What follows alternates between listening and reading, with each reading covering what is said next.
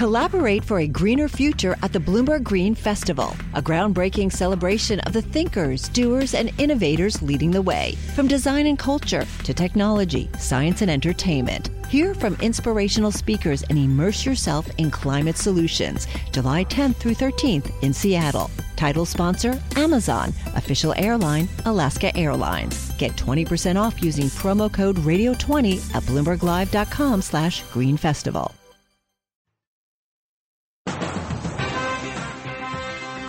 Broadcasting live to New York, Bloomberg 1130. To Washington, D.C., Bloomberg 99.1. To Boston, Bloomberg 1200. To San Francisco, Bloomberg 960. To the country, Sirius XM Channel 119. And around the globe, the Bloomberg Radio Plus app at Bloomberg.com.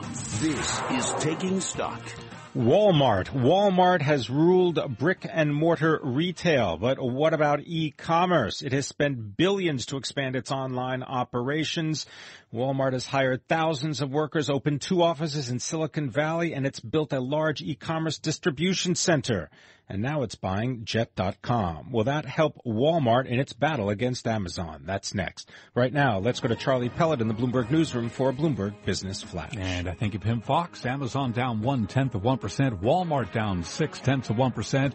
Stocks are lower, pulling back from a record, little changed and fluctuating. Right now, we've got the S&P 500 index down four to 2178, a drop there of two tenths of one percent. Dow Industrials down 39, a decline also of two tenths of one percent. The Nasdaq Composite Index down 18 to 5202, a drop of four tenths of one percent. A lot of concern that gains will be hard to extend as companies wrap up a fifth straight quarter of earnings declines. Michelle Meyer is head of U.S. economics at Bank of America Merrill Lynch and on Bloomberg television this morning. She was asked how the July jobs report might have altered her views about the September Fed meeting. We didn't change our Fed call. We've been in the December camp and I feel just as confident about that. Um, the labor market data has been clearly robust. On a six-month moving average, we're running at just under 190,000 monthly job growth. That's quite strong. That's a little bit better than what we were expecting. However, on the other side, the GDP numbers have looked a little bit softer. Um, we've seen some weakening in some survey data as well. Steinhoff International Holdings European acquisition spree has swept across the Atlantic as the South African retailer agreed to buy Mattress Firm Holding for about $2.4 billion. That announcement sent the company's shares soaring in the U.S. Shares of Mattress Firm rallying 114%, up 33.97 to $63.72. Burger King's latest new items, uh, latest item taking a stab at Chipotle Mexican Grill as it introduces the Whopperito. And now let's take a look at some of the other stories making news. Thank you, Charlie. From the Bloomberg Newsroom, I'm Ramy Inocencio. Donald Trump is focusing his economic message on boosting jobs and making America more competitive. In a speech today to the Detroit Economic Club, Trump said his proposals include reducing regulations, increasing energy production, and tax reform. I will have one overriding goal when it comes to regulation. I want jobs and I want wealth to stay in America. Hillary Clinton will deliver an address on the economy on Thursday. Dissatisfied Republicans now have an alternative to Donald Trump. Conservative Evan McMullin is running for president.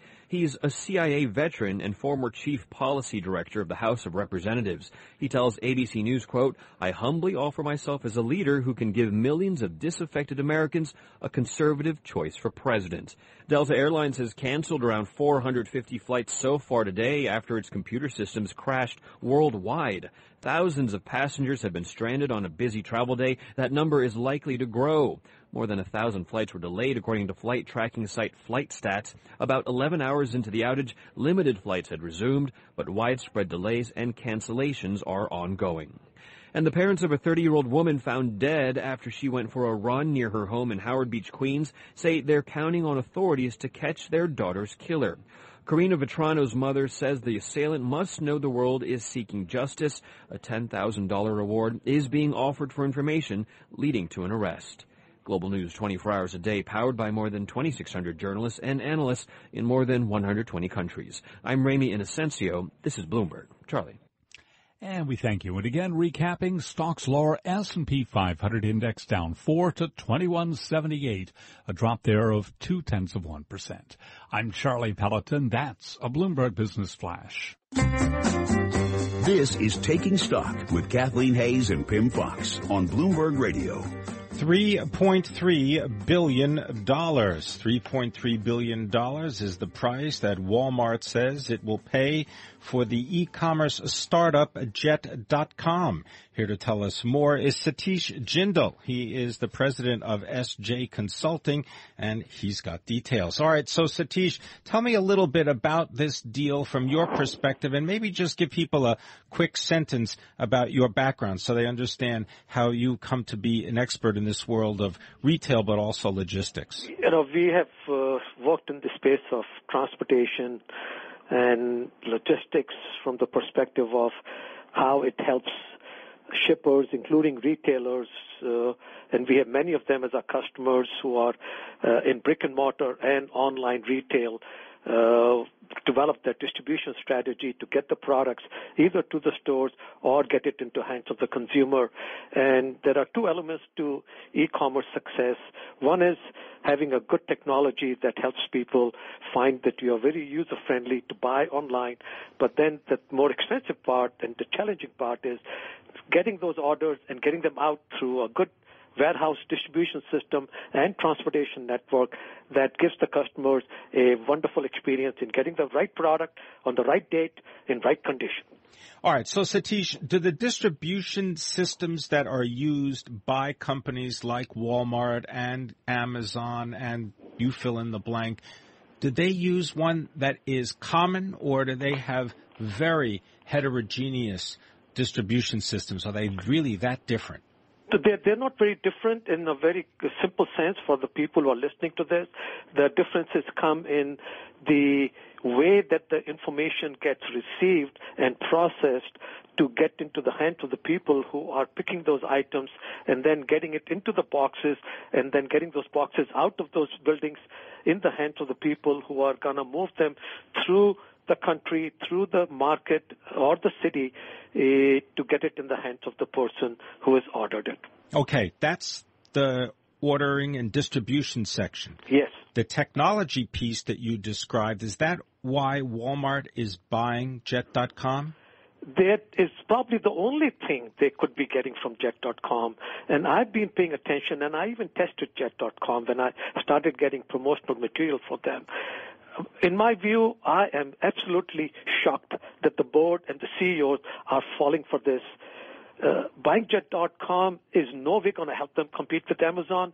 It is almost insulting to think that Jet.com can compete with Amazon. Why is that? Because Jet.com is like a baby going up against Pimm Fox. He can't walk, he can't talk. He, Jet.com is nothing but if they had paid 500 million for it to buy its technology a little bit and maybe the name, the only thing they get from Jet.com is a name that's better than Walmart.com. But I can tell you, they could have hired former FedEx executives who have done great job in branding a name and they could have given them a better name for a few million dollars because Walmart.com reminds the young teenagers and the millennium generation that of their grandpas and they don't buy from Walmart.com no matter how good the deal is. Walmart uh, buying Jet.com has been uh, described in the same paragraph as something called gain sharing. This is luring buyers to add items to their orders to cut the shipping costs and to pay with a debit card instead of a credit card to reduce transaction fees. Does is that how you understand it as well? There is an element to it, but that is nothing, nothing complicated. Walmart, if with all the millions of dollars it paid to bring on companies like Deloitte Touche, that was one disaster a few years ago, and they've gone from one disaster of hiring wrong people to build their e-commerce strategy to now buying jet.com to think it is going to be a savior. It will go down, Pimm, in the history of online retail dot com businesses as the most expensive acquisition and the worst one, it was not even worth 500 million.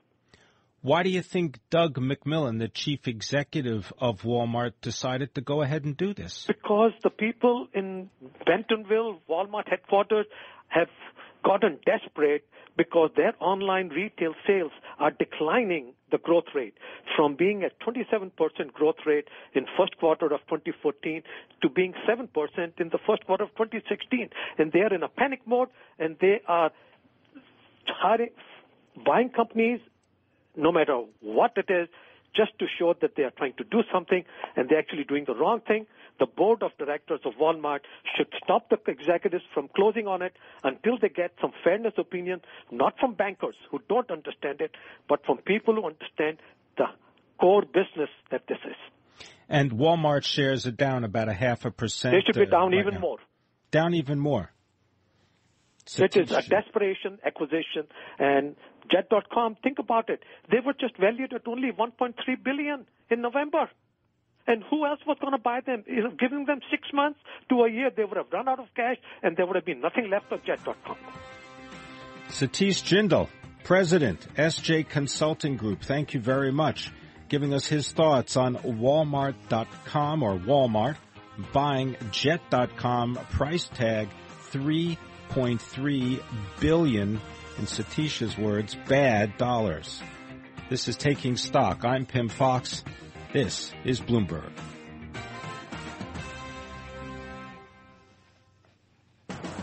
Coming up, David Malpass. He has been named to Donald Trump's economic team. We're going to learn about taxes, trade, and government regulations. That's next. The countdown has begun. From May 14th to 16th, a thousand global leaders will gather in Doha for the Qatar Economic Forum powered by Bloomberg. Join heads of state, influential ministers, and leading CEOs to make new connections, gain unique insights, and uncover valuable opportunities in one of the world's most rapidly rising regions. Request your invite for this exclusive event at QatarEconomicForum.com.